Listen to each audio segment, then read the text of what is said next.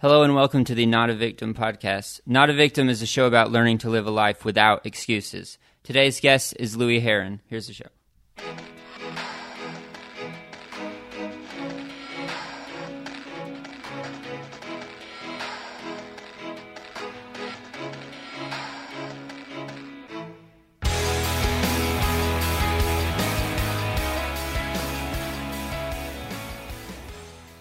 All right, man. So just tell me a little bit about your background, um, just kind of where you were from and your upbringing and all that kind of stuff.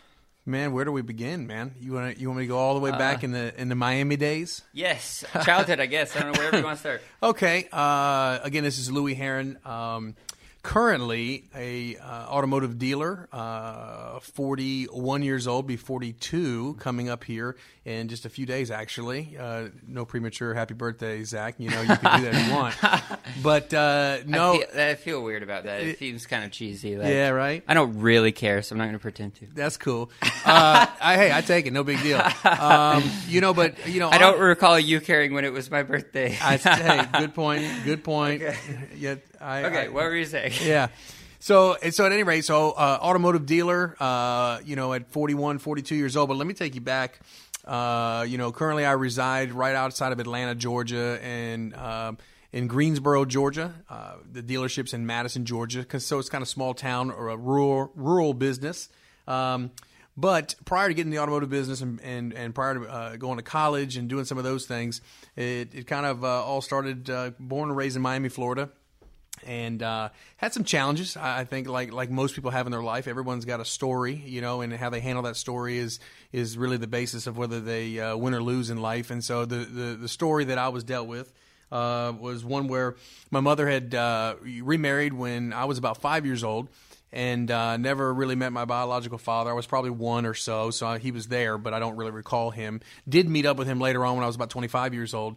But uh, basically, I lived with my uncles from uh, basically one till five years old in Youngstown, Ohio. When I came back down to Miami, mom was remarried. She remarried a, uh, another gentleman who who I looked at as my father. He's the guy that raised me. He adopted me he, to uh, give me his last name.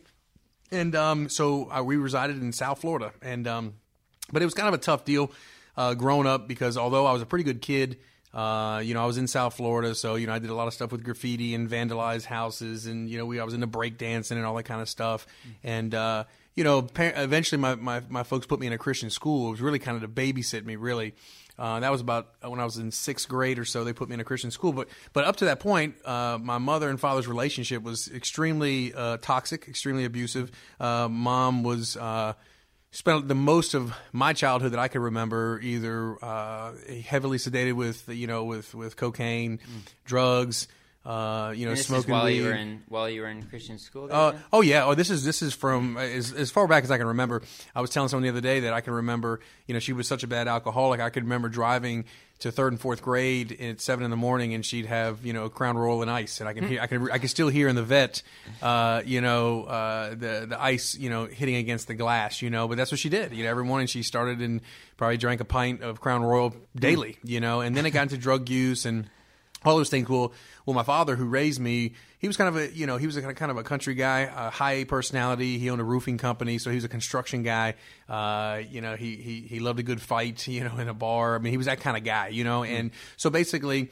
You know, he and her would fight all the time, and he'd beat her up. And then, you know, as I got older, I was the oldest of five, and since I was kind of like the stepchild, uh, I wasn't physically his, you know, biologically. So I felt like I got the brunt of everything, and that's just kind of how I grew up. And so, growing up in that environment, as I got you know, uh, 11, 12, 14 years old, then I would get involved in the altercations. And then next thing you're 16 years old and you realize that, man, this is, this is not a good deal. But I realized at a young age that I had to leave. But prior to that, when I went to the Christian school in, as a sixth grader, uh, that's where I came to know Christ. But when I first got there, uh, it, I, had a bad attitude about faith, religion. You know, I didn't, I wasn't exposed to that as a child. No, no one in my family was churched or went to church or Right. pushed it, promoted it. We didn't pray together. It wasn't that kind of family. And I feel like uh, the role of God is so similar in some ways to the role of your father that when your father is uh, horrible, Yeah. or, or you know, or Yeah. or just not a great example of that, that it can kind of affect your view of God. Well, I've seen I- that for me anyway. You know, I, I'll tell you, and, and, and, and not to get too sidetracked, I think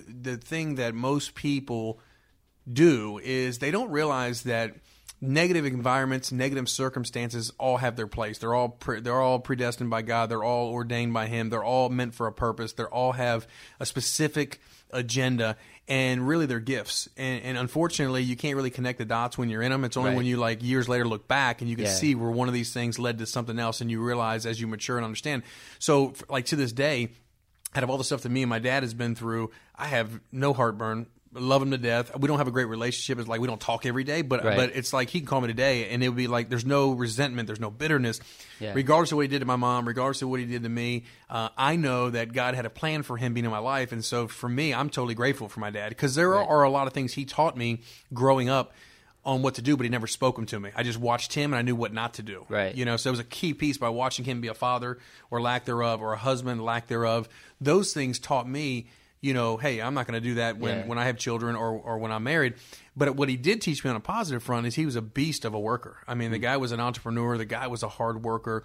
I remember he'd tell me all the time as a kid, he said, sleep is for broke people. You know, he'd get me up at 5 a.m. Yeah. It, it wouldn't matter oh, what day it was, man. He would mm. come in, flick the lights on, rip the covers off, say, hey, man, sleep's for broke people. Let's go.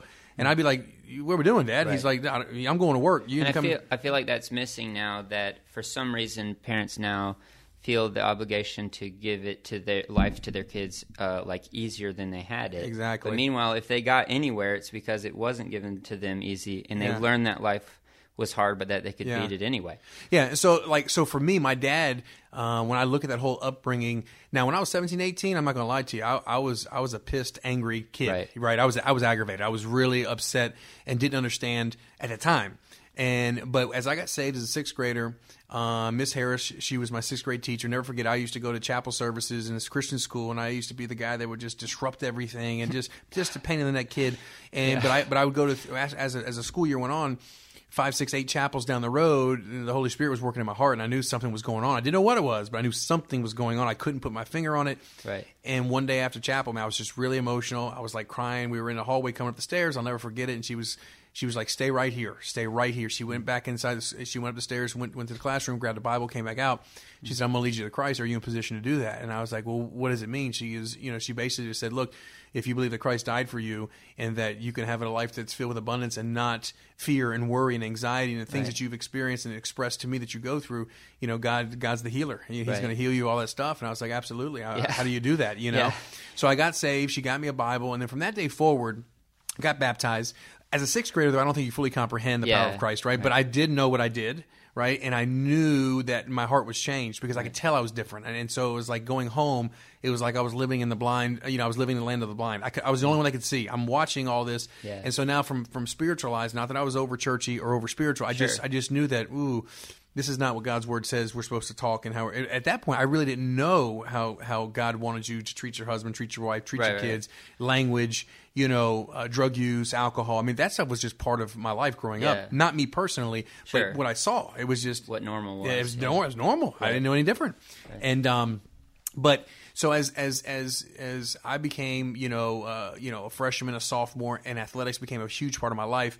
You know, I just God laid it on my heart with the passion I had for football, and, and He's like, you know, I, I just I felt like, look, I want to get out of this house, and the way to do it is I need to get a college scholarship to play football. You know, that's that's my ticket out of here because I don't want to live here. Uh, I don't want to become what I'm seeing. Sure. And quite honestly, I didn't feel the love from my dad. I didn't feel the love from my mom. Uh, and I don't even know that I felt very lovable, to be honest with you. Sure. I, I knew my mom had some strong love for me, but the way she expressed it, I didn't really feel it because she wasn't really present. Yeah. And half the time, she was blown out of her mind by alcohol or drugs. So, you know, it's, it was terrible for her. Looking back, I know why she did a lot of, the, of those things of, of habit, as well as you know, in fear that she was going to get into a fight and get beat up by by my dad, probably. So hmm. she'd rather be sedated and. Right. take a beating than, Yeah. which was probably another excuse. But but and she should have left long long before she Right. ever eventually did. But long story short, um, I went on and knew that it was time to go, and uh, and so my senior year, I remember my dad used to joke, but this is the kind of guy he was. He said, "We're gonna have two birthday parties. We're gonna have your 18th birthday party and a going away party because when you're 18, you're out of here, you know." And he just wasn't joking. He was, Yeah, yeah. but that's how he was, you know. And, and looking back, you know, I, I joke with him every now and again when he brings it up, and he acts sometimes as if he's got amnesia, he don't really recall, or he'll make it in jest like he was joking, and, and Right. maybe he was. I don't know, but for you know, for a 17, 18 year old kid, you take it serious when Yeah, you when you, your when you yeah. yeah, when you're thinking like I don't know that you uh, really have this the love that I'm looking for. I don't really feel loved, and then you're telling me there's going to be a going away party. I'm I'm believing you. You Yeah. know, I'm thinking you you know. So and and as a father now, I couldn't imagine talking to my son or my daughter that way. But Right. you know, that's just how they operated. So you know you know, I, I left and I went to uh, Liberty University in Lynchburg, Virginia, and uh, and played football there for a year. And uh, transferred to West Georgia College. Now, there's a lot in between that. I know we got you got some other questions you want to ask me, so I won't get into the details.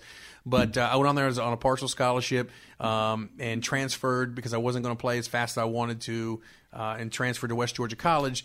Went to West Georgia College, uh, not knowing a soul. Now, remember, the, here's the power of God. I remember when I was 18 years old, and the blue on the uh, driving up the Blue Ridge Mountains. And I remember thinking to myself, I was crying like a baby. I was 18 years old. I was in Lynchburg, Virginia, didn't know a soul. And I'm thinking, what am I doing? Like, what am I doing? And I knew I had this feeling like I never wanted to go back home. I said, I'm never going back home because I, I just, I just knew what, what, what that would bring. Right. And I just cried out to God. And I was like, man, God, you know, I, I didn't know what to do. And it just, God spoke to my heart. You know, Romans, you know, 828 said, all things are going to work out, man. All things work to good that, are, that, that love God and called according to his purpose.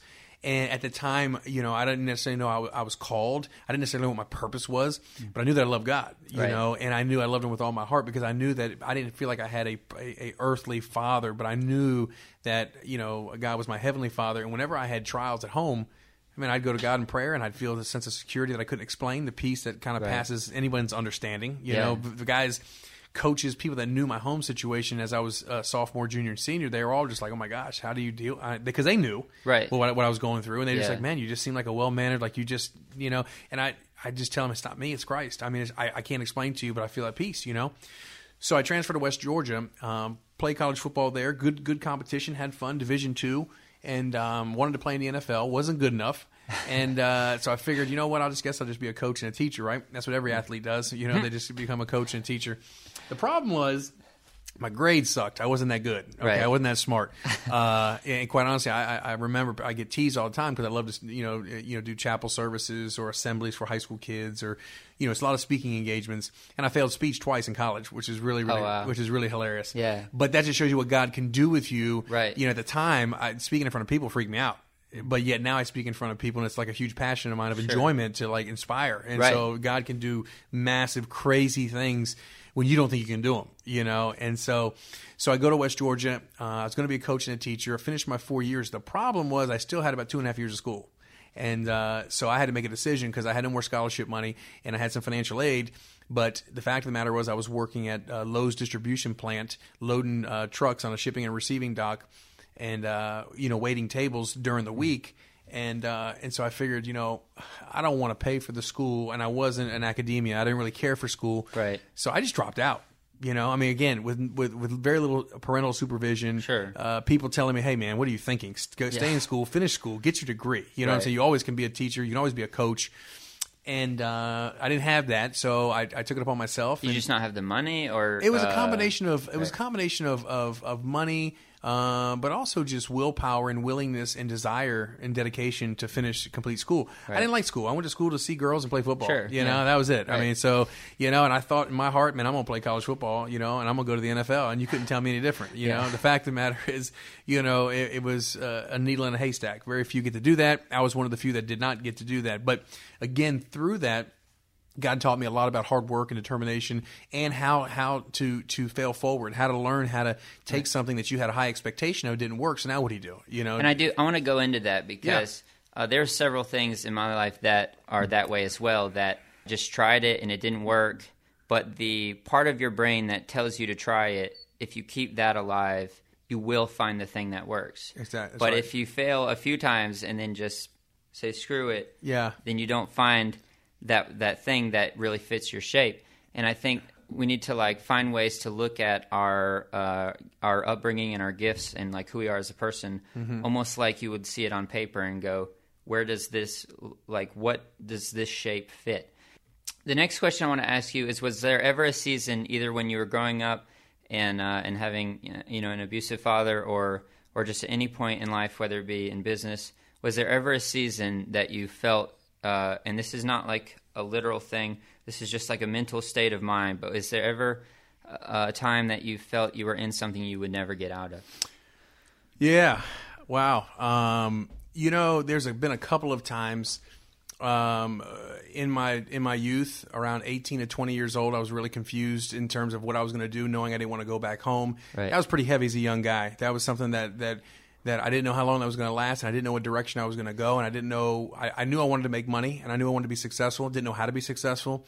I didn't know what to do. Didn't really have a uh, excuse me a mentor to help guide. Uh, all I had was the power of prayer and some friends that really looked out for me and cared for me. And you know, when I had no place to stay, I'd stay with this guy for six months, stay with that person for three months. I mean, I just had a lot of a lot of willing hands that, you know, they loved me. I was very fortunate in, in that.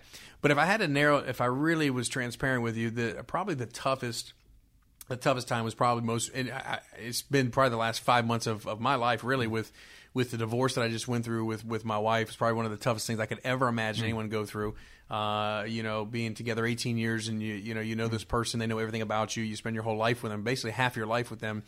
And um, you know for various reasons you know they want out and and um, but prior up to that point of going through that time um, you know the three or four or five it doesn't just happen. You don't just get a divorce. It's like a it's like a build up it's like a three year seven year five year you know conversations after conversations after you know uh, you know whether it's counseling or or whatever the the deal is. Sure. and i think that was that was real tough. But the thing that i re- that i reflect and take away from that experience although your children and your family being pulled apart financially it's extremely tough as well. Um, you know, I go back to like I said when I was 18. I go back to like I said when I was in sixth grade. Honest and truly, you know, it's it's tough being in it. It's it's it's it's uh, brutal to a large degree.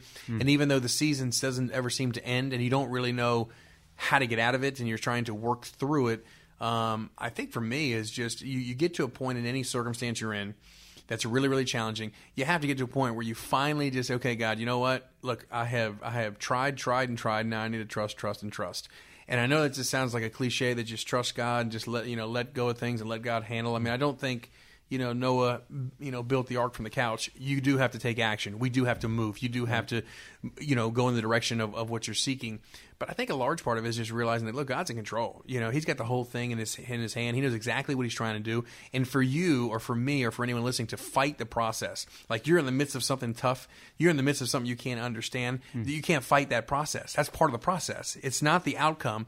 It's not getting the championship. It's not necessarily maintaining the championship. Those are factors but it's about the journey of getting to it. And then when you get there it's not over Right. you know so so you know i think w- w- you know the situation that i've been in a couple times in my life i think we, even when i was a kid when i was telling you before talking about when i was in the blue ridge mountains and i was thinking of romans 8.28 and i was crying like a baby not wanting to go back home but scared you being an 18 year old kid that was another moment where i was like look i just got to trust you. God you say you know your, your word you know you have promises in your word. I believe your word so i'm gonna have to go with it you know? And I think this is uh, an important thing to touch on as well because, and I don't want to go too uh, deep into this, but just that even where you are now with the success you have had, like tragedy still happens. And but because of the things that you learned about how to change the way you think and how to live different, you are a totally different person in reaction to this Right. than you would have been if this same thing happened years ago. Um, and the next thing is, and you may have already covered this, but what was like the turning point in your life as far as business or just whatever defines success for you? What was the moment before any of it was real that you decided we will not go back to the way things were? I will not be a victim of what has happened and what didn't happen. Like it just regardless, I we are going forward. I think there's a there's a lot again I could I could speak of, but to change it up a little bit, I think when I was coming up in the car business, I, I got in the car business when I was 20, and I started from selling cars and worked my way up. And there was a point where I was letting it uh, be known to my peers and, and supervisors that I'd like to own a car dealership. And of course, as a 22 year old kid, it's kind of like they pat you on the head. They think Yeah. it's so cute, Yeah. you know, like because you know buying buying a car dealership's millions and millions of dollars, right? Unless your dad owns one, it's kind of hard to buy one, Yeah, right?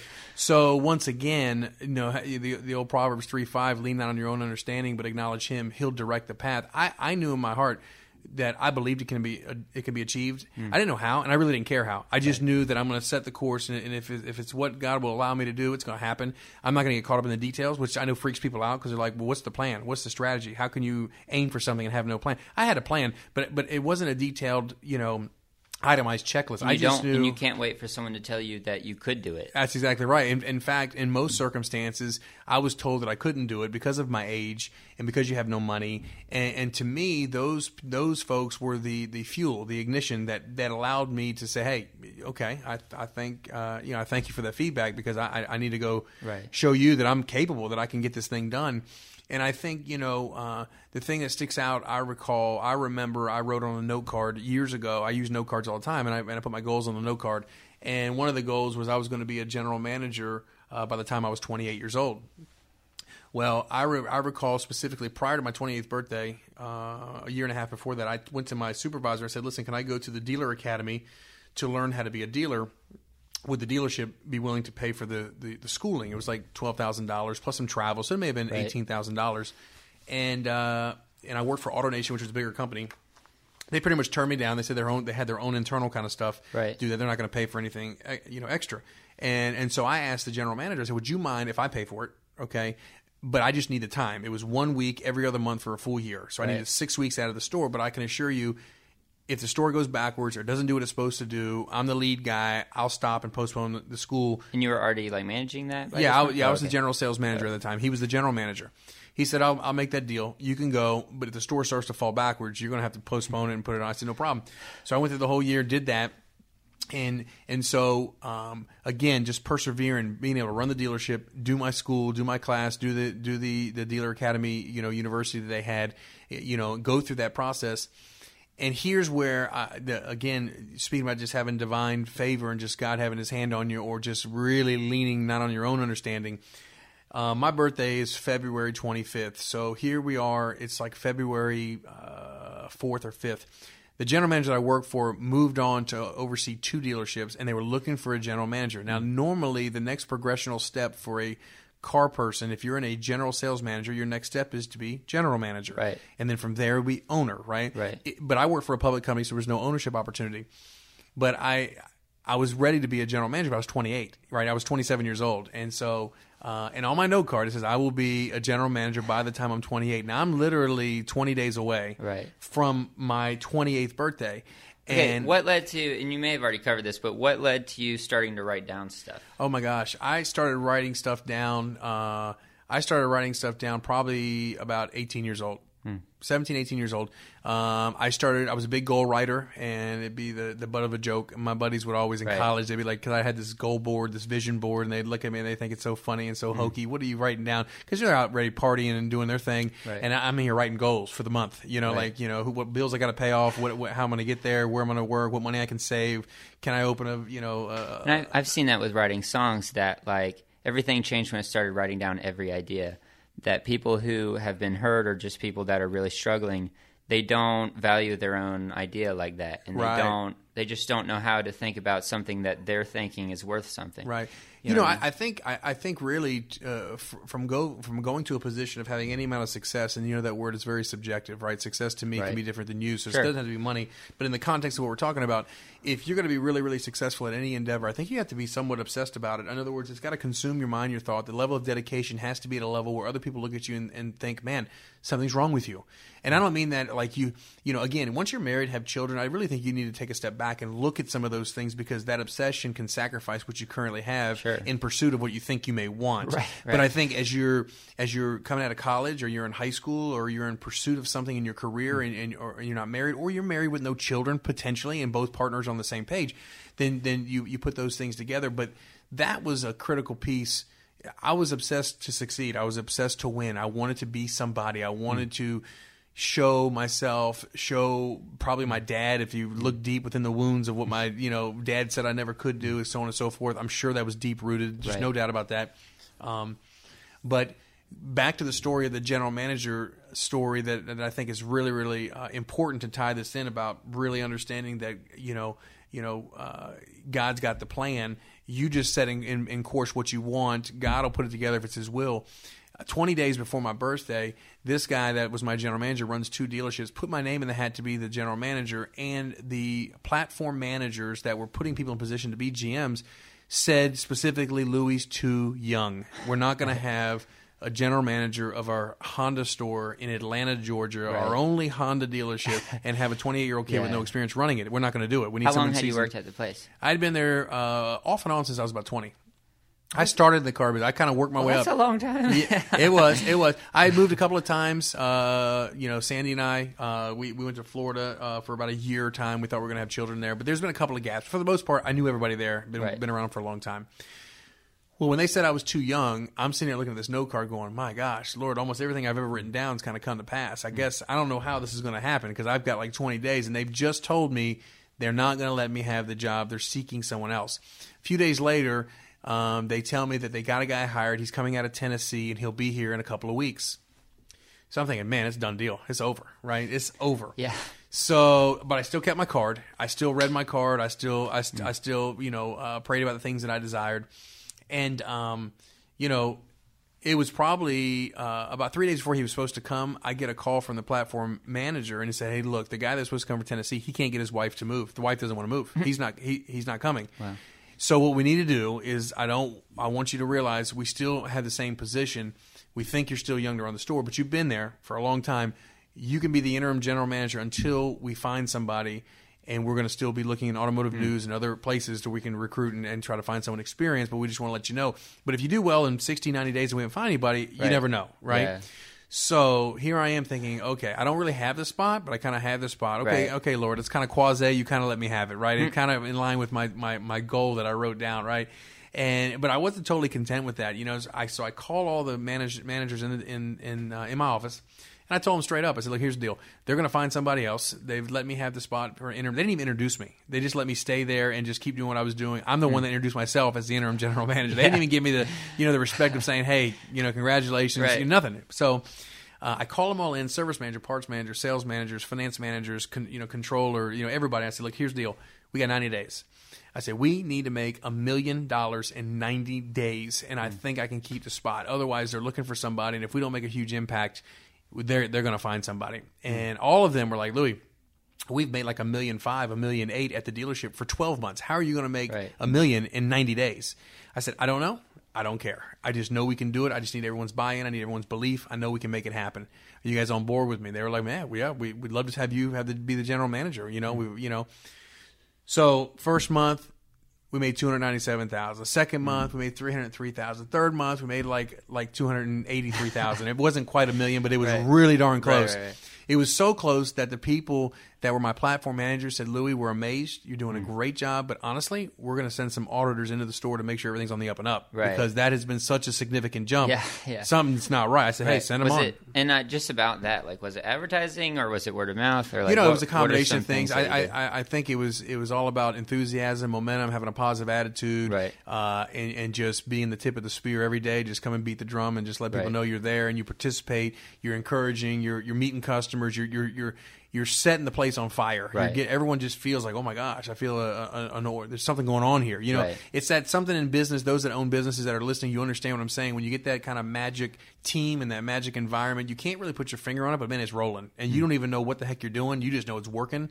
So you kind of stay out of the way and keep doing the same things you're doing, and don't mess it up. You know. So, anyways, long story short, they called me back and they said, "Look, we haven't found anybody. You've done a great job. The auto came back squeaky clean. You got the job." Wow. And so now I, you know, it was one more thing on my card that I could look and check Right. off the list and be like, and I wrote the same thing down. I'll own a dealership uh, before I'm 35, which I bought the dealership. Hmm. was gonna say, I, that- bought the dealership. I was 35 years old. Wow. I said, and my card on this one said by the time I'm 35, and so I had already been 35 for about six months before I bought the store in Right. Milledgeville. So I hit that goal. I mean, so and I've had. I, I mean, I could show you a litany things that I've written down that literally I had to rewrite those those those those index cards over and over because I was just so fortunate to write something down, man, pray about it, meditate on it, think about those things. I hate to say it, but I was rather obsessed. I was I was extremely extremely dedicated and focused. I mean, it was laser beam focus. I think it's really important that after you got the the job as general manager, that you wrote that next thing down. That I think that because again, going back to a a picture of yourself that's too small, Right. A lot of times when someone achieves a small goal that they wanted to achieve, they just camp there, Right. They just live in that place, like, oh, I did something good. Meanwhile, because their picture of what they could do is too small in their head, Right. And what are things that you do to keep that bigger than it is? You know, I think you know, like you know, um, you know, uh, there's a lot of different uh, philosophies on this. I, I believe in thinking uh, so big to where really people look at you and they question your sanity. You know, because I hmm. think if you think, if I think uh, X, Y, and Z can be achieved, and you agree with me, and my whole hmm. staff agrees with me, I'm probably not thinking big enough. I mean, I, am the lead guy. I need to be thinking hmm. so big where they're going, oh my gosh, how are we going to do that? Now, that's where the leader should be thinking. Now, some people may say, oh my gosh, you're setting your people up for failure. You're not being realistic you know. Well, if they see it on your face, then you're not. Yeah, yeah, exactly. If they see it, if they feel that you believe it, exactly, then they start believing. Yeah. So I mean, you know, I've had the goal for years. I've, I've set this goal since I was 20 years old that I wanted to buy the Miami Dolphins. Hmm. You know, and honestly, you know, with, with the stuff that I've gone through with my wife over the last three or four years, I mean, prior to that stuff that I've gone through, I mean, you couldn't tell me any different. I mean, right. I, am buying the Miami Dolphins. Yeah. I mean, period. I mean, I'm going to be the owner of the Miami Dolphins by the time I'm 65. That was written mm. on my goal on my on my note card. Wow. By 65 years old, I'm buying the Miami Dolphins. Mm. And um, you know, so I think going back to your question, how do you stimulate that thought? Or I think the reality is is uh, whatever you think your goal is, I think you double it. Hmm. I think you double it. If if you're selling real estate, selling cars, you're selling pharmaceutical sales, you're in the sales business, you're you're you're affiliate marketer, you're you're you know whatever whatever you do, you know you want to sell 20 units, no, I'm going to sell 40 units, right. and, and then and then you know at that point when your target is so high, you know, and you want to sell 40 units, let's say, uh, I mean, I don't think you're too disappointed if you end up at 33, right, 37. Right. Initially, you said 20. Right. So I mean, so again, and I think the more success that you experience in that capacity, you realize that you're stronger than you think. Hmm. You're better than you think. You can work harder than you thought you could work. You can put in more time that you said you never had. Right. It's just a matter of, of priority, dedication. Um, but again, you're never going to hit a target you don't set. You can't right. go out and, and, and, and, and shoot, you know, you know, you can't go out and, and, target shoot and not have a target. You're never going to hit it. You know, right. you've got to set something out there. So there are a lot of people that differ with that philosophy. All I can share with you is the things that I think has helped me. Sure. Uh, and, and, to me, thinking big and having big expectations. To some, they're scared of big expectations because I'm not going to hit it anyway. So then I'm right. going to feel bad. So I might right. as well say something realistic, and then I feel better about myself. And then when I, when I said something realistic, I don't even hit that. Then I really feel bad about myself. Yeah. And so yeah. the bottom line is is is I, I think uh, having a goal is is is is is important to have a worthy purpose that you're trying to achieve and and then you challenge yourself to be with integrity with yourself mm. that are you really doing everything it took to get that right you know and that's right. really the thing because i think when people miss goals and they really reflect back on why they missed a goal it's not really the market it's not really your managers it's not really your product it's really you. I mean, mm. it's you because you didn't put in what you thought, or you stopped believing, or you stopped having the faith, or you started making excuses. And having that personal responsibility is a very challenging thing because our pride tells us it's not me, it's somebody else. Right. You know, and so you really have to just look at look at yourself in the mirror. I believe. And and that's who you need to question. You right. need to question yourself, and you need to have a one-on-one meeting with yourself, not your manager. You know what I'm and saying? This is where the faith thing comes into play because I think um, a lot of people listening, and and I guess myself in certain ways, I didn't know how this would go. Uh, the podcast would go as far as bringing faith into it. I'd never want to shy away from that because it's a piece of who I am. Sure, and it affects every single thing.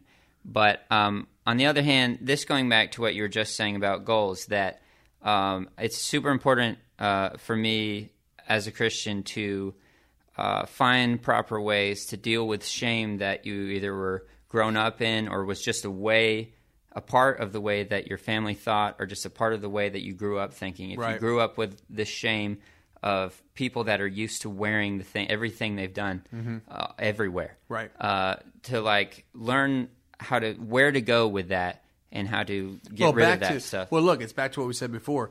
I don't care if you have shame because you did something as a 17 year old that you regret. I don't care if you have shame because someone did something to you as you were 11 years old that you regret. Honest and truly, when anyone who's listening, myself included, to keep reminding myself that until you take a full understanding and responsibility and turn around and thank God, thank you. I'm in this crappy situation. Thank you. This is unfair. It should have never happened to me. Thank you. Uh, you know, I was taken advantage of and I, I don't understand why it happened. Thank you. That whole perspective it's uh, the whole the whole mindset of having gratitude it's hard to be aggravated and it's hard to to to um, to have a bad attitude when you're in gratitude. You follow me? So to me when we're looking at what we just discussed you know every situation is for a purpose and every single painful situation is for a purpose. I mean the bible says that that that you know all things you know, uh, you, you know, uh, things work out for the good to all people, right? But we always question why do bad things happen to good people? Well, the reality is, is bad things don't happen to good people. They happen to good people. They happen to bad people. They happen to all people. Right. And and so you know, again, you know, for us to feel like, well, that guy's such a good guy. I can't. Yeah. That's not fair. Why that would happen to him? It's it's got nothing to do with it being fair. Right. You know, I mean, you go biblically, like we were talking about with our faith. I mean, Jesus didn't didn't treat the disciples equally. He treated Paul differently than, it, than he did Peter. You Right. know, Peter different than. I mean, he didn't treat them equally. They they were treated based on on their own abilities and skills. You look at the parables. Parables of talent. One guy got five. One hmm. guy got three. One guy got one. Why? That's not fair. Why did that guy get one? That, that's the way it was. You know. Right. So ultimately, life's not fair Right. the faster you accept that, the better you're going to be. Uh, bad things are going to happen. The faster you accept that, the better things are going to be. When bad things happen, the faster you can say thank you, thank you so much for this lesson that I'm about to learn, or, or what you wanted to, what, what I can grow from. The better off your life's going to be. If you have those three mentalities and you understand that clear, and you're convicted that that you believe with everything you've got that all that stuff is designed to help you get exactly where you want to go, I'm telling you, not to cover off the ball. Uh, the last question is: What would you say to We're someone? done so fast. The last question. Well, we can go as long as you want. The last question is for someone who is totally uh, mentally on the other side of this entire train of thought. They just feel like they haven't done anything to develop what skills they do have. They feel like they don't have any because they haven't developed any of the ones they have. Right. They just feel like a vanilla blob of human. You know what Yeah, I mean? yeah. Uh, to that person, what are some like very practical thing or not practical, but just what are things that person can do to start changing the way that you think? What are whether it be small things that you Sure. do every day, what are things or you started doing years ago, you started writing stuff down. Mm-hmm, What are small things that you can do to change the way you think to start seeing you yourself different? Well, okay, so if you are like me, um, and you know the end result because of my dad telling me I was a piece of crap, I wouldn't amount to much, was physically abusive. My mom was not really there, drugs all over the place. Caught her, you know, snorting coke a couple of times as a 16, 18 year old kid. Embarrassed for her, embarrassed for me. You know, uh, all those things, and, and, and for all that to happen, and for me to feel honestly where the heck am I going in my life? Where, what have I got myself into? How do I get out of this situation? And being clueless, not having parental uh, discretion or, or leaders to help me.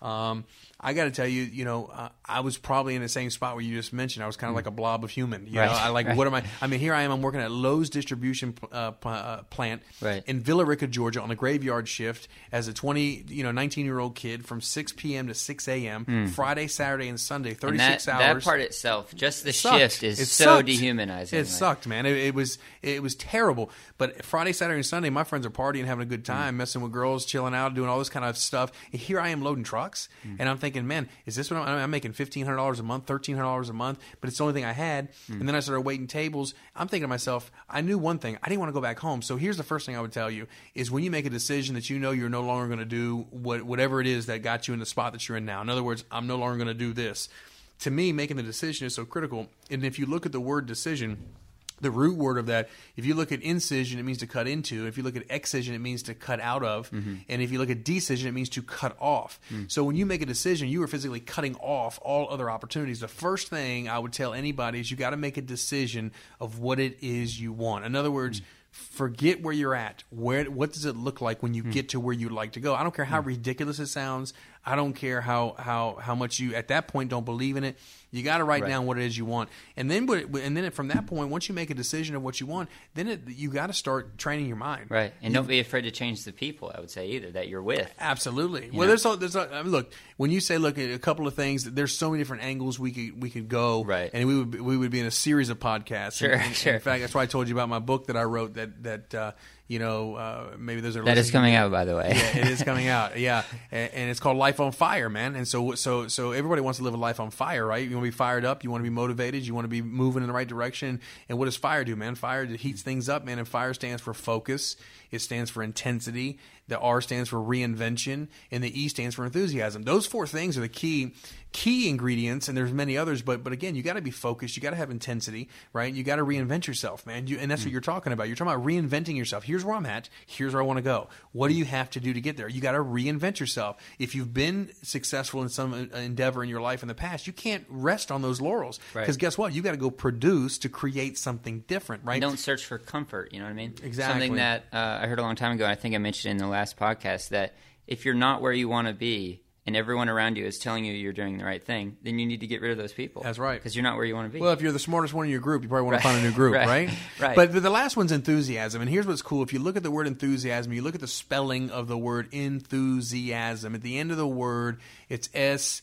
I A M, right? Or that's how the the word the, the ending of the word, and what that basically stands for is I am sold myself, right? I A S M is the ending of enthusiasm. People that are enthusiastic are sold themselves. Hmm. They're sold on themselves. They're sold on their situation. People can't fabricate being excited. They're Right. excited when they get a new job or they get engaged or they get married. They're excited. Why? Hmm. Because they're sold for that moment on what they're doing or where and they're going. this goes back to having a goal big enough. Correct. That a lot of times when my goal is low, I'm just I'm just bummed about the whole thing. Even if I get it, I don't care. If I don't get it, I don't care. It's just too low. That's right. It needs to be higher. Yeah. So I would encourage everybody um, to start writing down some goals, uh, writing some things down, make a decision on what you want to do. And the and the last thing I would tell people that I think is very valuable that I that I experienced throughout uh, the, a large portion of, of my adult life.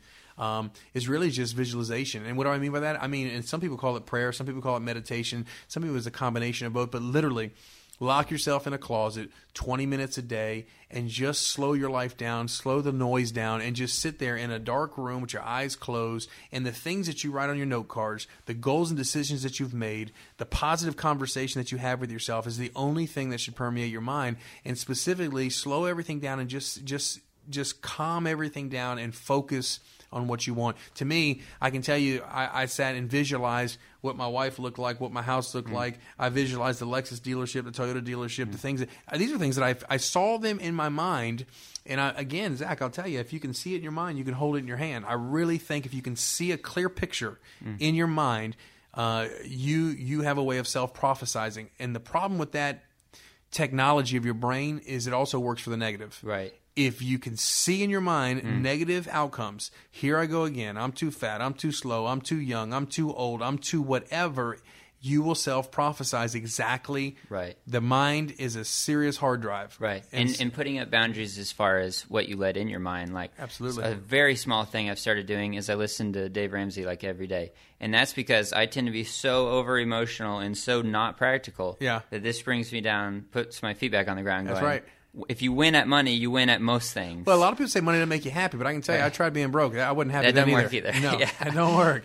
So, uh, but anyways, I hope I've answered some questions, man. If you, if yes. uh, and uh, Louie's book is coming out in a few months, you that's said? That's it. That's it. I'll, I'll make sure uh, you get the information, Zach. And if you are buying a car in Georgia, he is your guy. Or That's if it. you just like driving very far to buy a car. That's right. You can definitely. hey, listen. If you are buying, if you're in the need of a, a market for a car, you can look me on Facebook. It's Louie Herron. Uh, it's Chrysler, Dodge, Jeep, and Ram. And if you want to email me directly, you can just you can uh, email me at louisheron at gmail.com.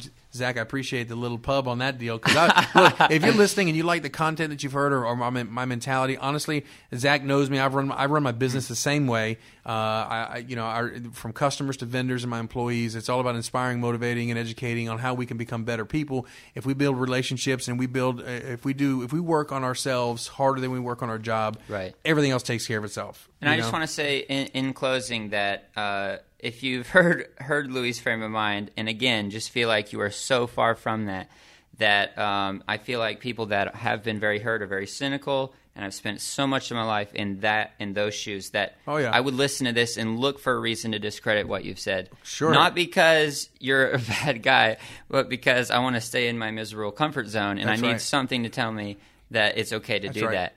But if you are in those shoes, just know that uh, you know Louie came out of a very different situation and has become this person uh, because of mental changes before they were physical changes. And there's no reason that you cannot do that. Louie, thank you so much for joining us, and we'll be back next week if I can get my phone to work. Cool. Okay, man. Thank you guys. Thanks- thanks, Zach. Have a great week.